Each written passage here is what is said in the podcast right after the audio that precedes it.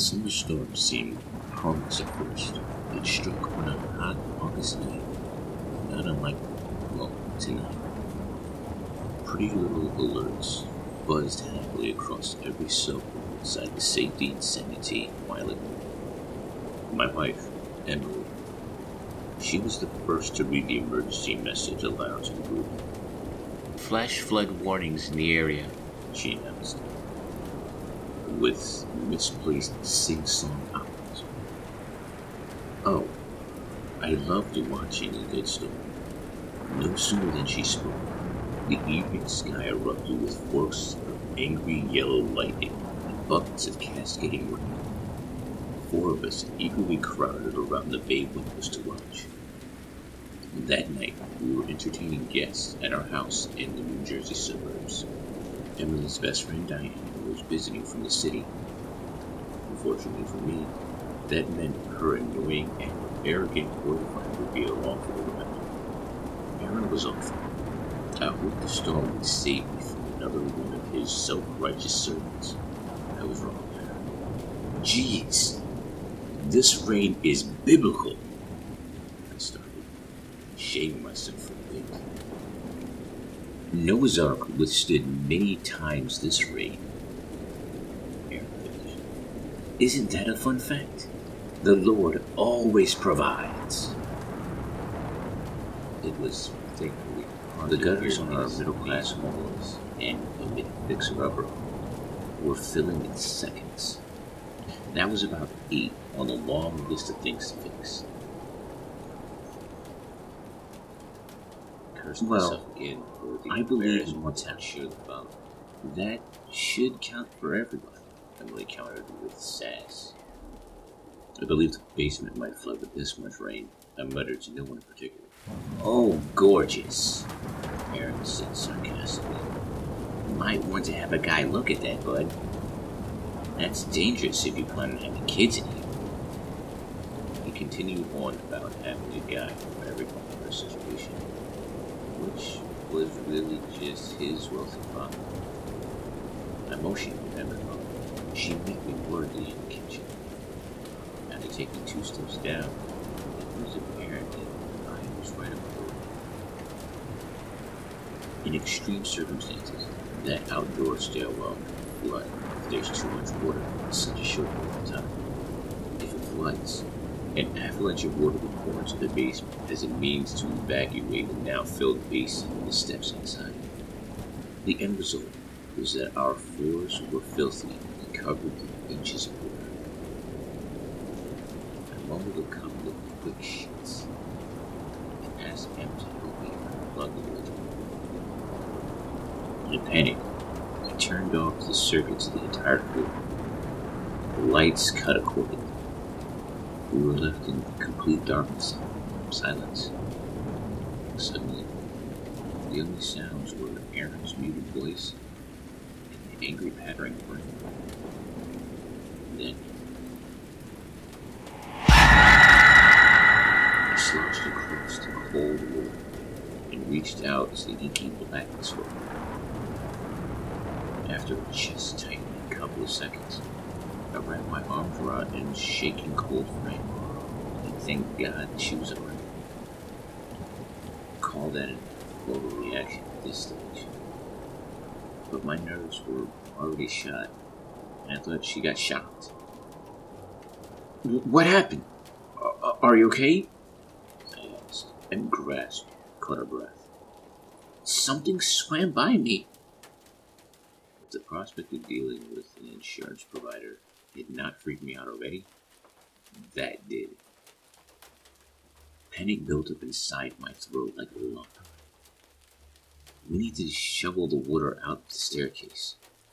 The drain must be clogged. I started to look for my boots, but they must have floated into the office. I'll be right back. Maybe Aaron will help me. N- no! Emily shouted. She gripped my arm so hard that there were red impressions from her fingernails. D- don't go outside. It's dangerous. She was right, as always. The winds alone were sure to take down the trees. flames and the lightning passing through like a constant convulsing current. Either of those things made going outside pure stupidity. The emergency room warned people to stay indoors. We headed back upstairs to the kitchen, like depressed warlocks screamed to us. Diana was the first to greet us at the time. Look at the two of you. Did you pop a pipe? I ignored her. So did Emily. We were pissed enough. Tolerance for their bullshit had reached an all-time low. Soon enough, air round the corner and let out an open guffaw at our dress closing here. How's the weather down there, guys? Huh? Right? I think I read something about this stupid fucking golf cap. I it, especially now. Emily gasped for mine, but I didn't care at the time. He was an asshole. He deserved it. I escaped the kitchen to the sanctity of my bedroom in search of some dry clothes. Our German Shepherd Lola was locked in there by herself. Aaron didn't like dogs. Of course, pups seemed to be taking the tough treatment rather well. She had been quiet all night, but now that I was in there, I could see her head was stuffed under the bed. I reached out to pet her head, but was greeted with a nasty snarl in return. Emily's voice echoed through the hallways and pulled me away from the dog before I could give her any concern. Oh my god! Matt, it's hailing! Either the devil was dancing on a rooftop, or she was right again. I looked outside and saw fist sized balls of ice punch their ways into the pavement of our already chipped driveway. I cursed myself, this time for leaving the car outside. I closed the bedroom behind me and joined the group back in the kitchen. Diana seemed to be following the same line of thought. Emily, the Jag is out there. That stupid car costs more than this house. Can we use your garage? She asked. Well, well, I guess. Our car isn't in there. She shot me a knowing glance. But don't go outside, Dee. It's rather unsafe. It's just a little ice water in August, she snuttered. Hey, maybe those asshole scientists were right, huh? Pastor Pete says not to trust it. Just another hoax. She pulled open the deck door before we could protest her anymore. This is bonkers. Guys, it's freezing. You feel this? Are we still in New Jersey? I did. The air was so cold that it walked its way through the kitchen.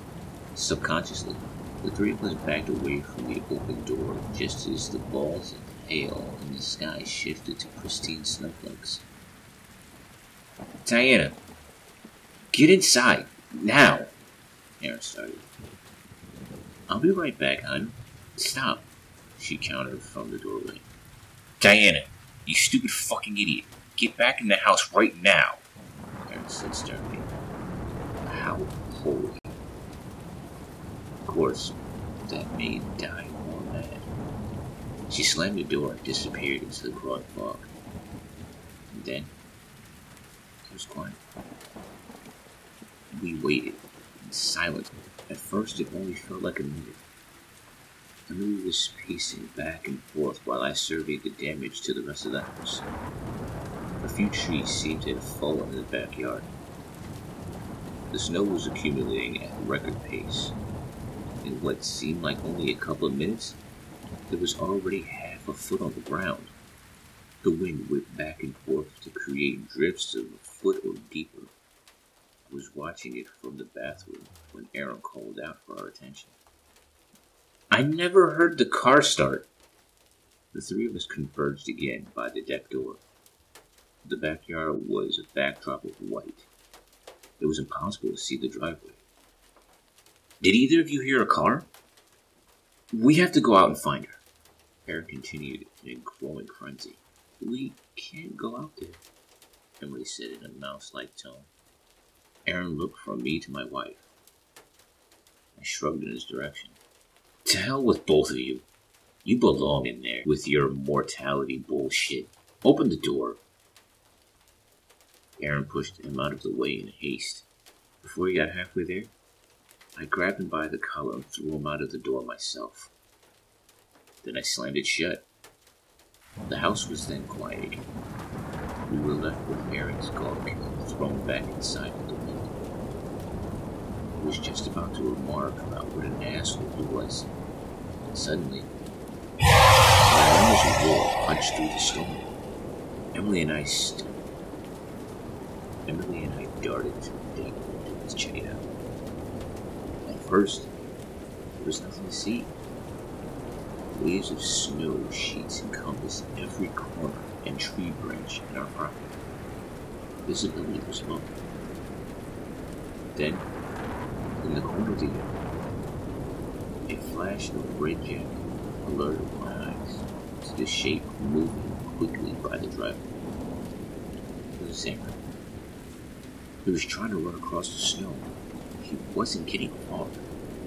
He kept looking behind him at something right outside of my line of sight.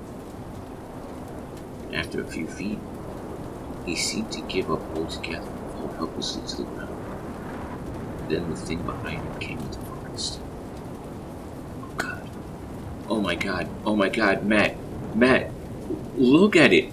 Look at it. Look at it. Look at it. What the fuck is that?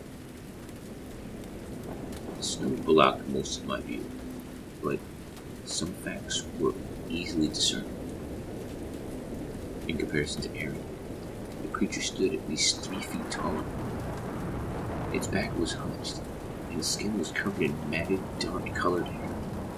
It followed our former friend Lisa. There was no haste to its movement.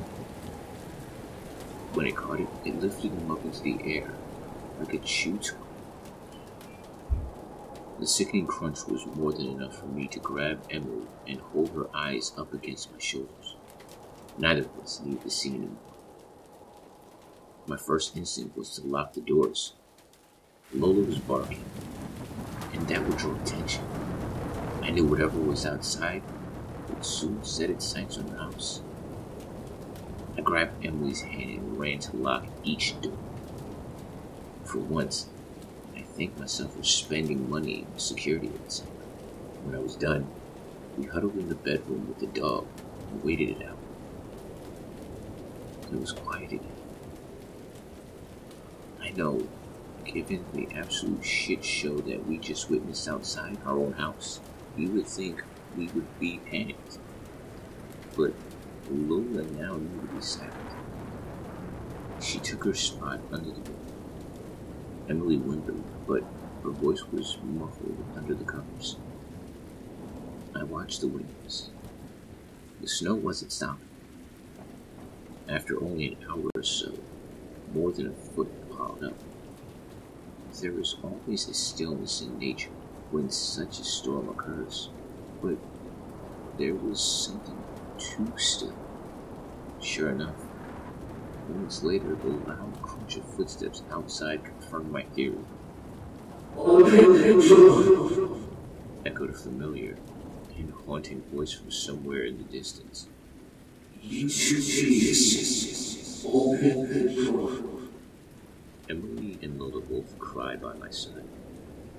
I felt helpless. Something had started to tap on the walls of the house. It ran back and forth, tapping each door and window. Like it was searching for a weakness. The noise sounded like long nails clicking against the wood frames. Seemingly frustrated, the voice called out again. This time, in a horrible parody of Diana's obnoxious Brooklyn accent.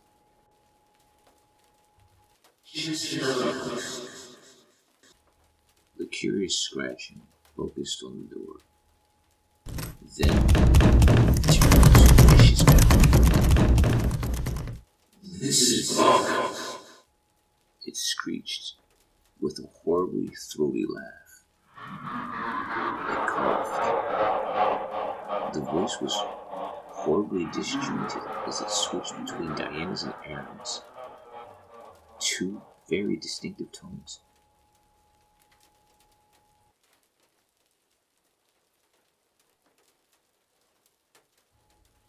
Open the door. Please, Mac. Open the door. Open the door. Open the door. Open the door.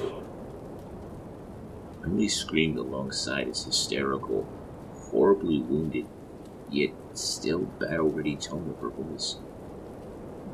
Go fuck yourself! Then she did something I've never seen her do in five years of marriage. She got down on one knee and prayed. Prayer was not to anyone in particular. Em was never that religious. I couldn't even hear much of what she was saying through the horrible banging outside. But somehow, she looked at peace. She thanked someone, anyone, for our life. She thanked them for our house and for our memories inside, for all the warm times and holidays spent around the fireside with seasons of Netflix and cases of bottles of wine.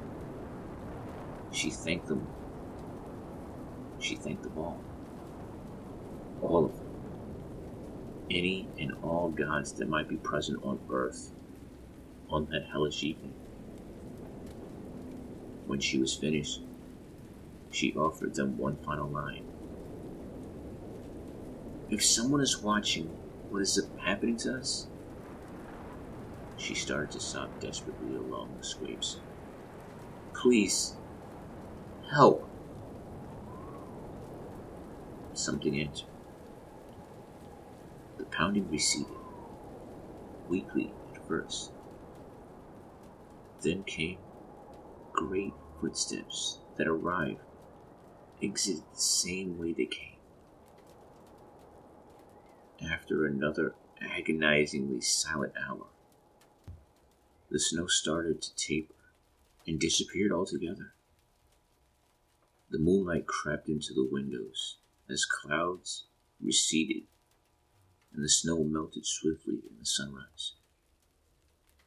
When the morning came, the weather finally died down. Our friends were reported missing. They have not been found. Tonight is the one year anniversary of their disappearance. There is warning for another severe storm. We will not be opening the door.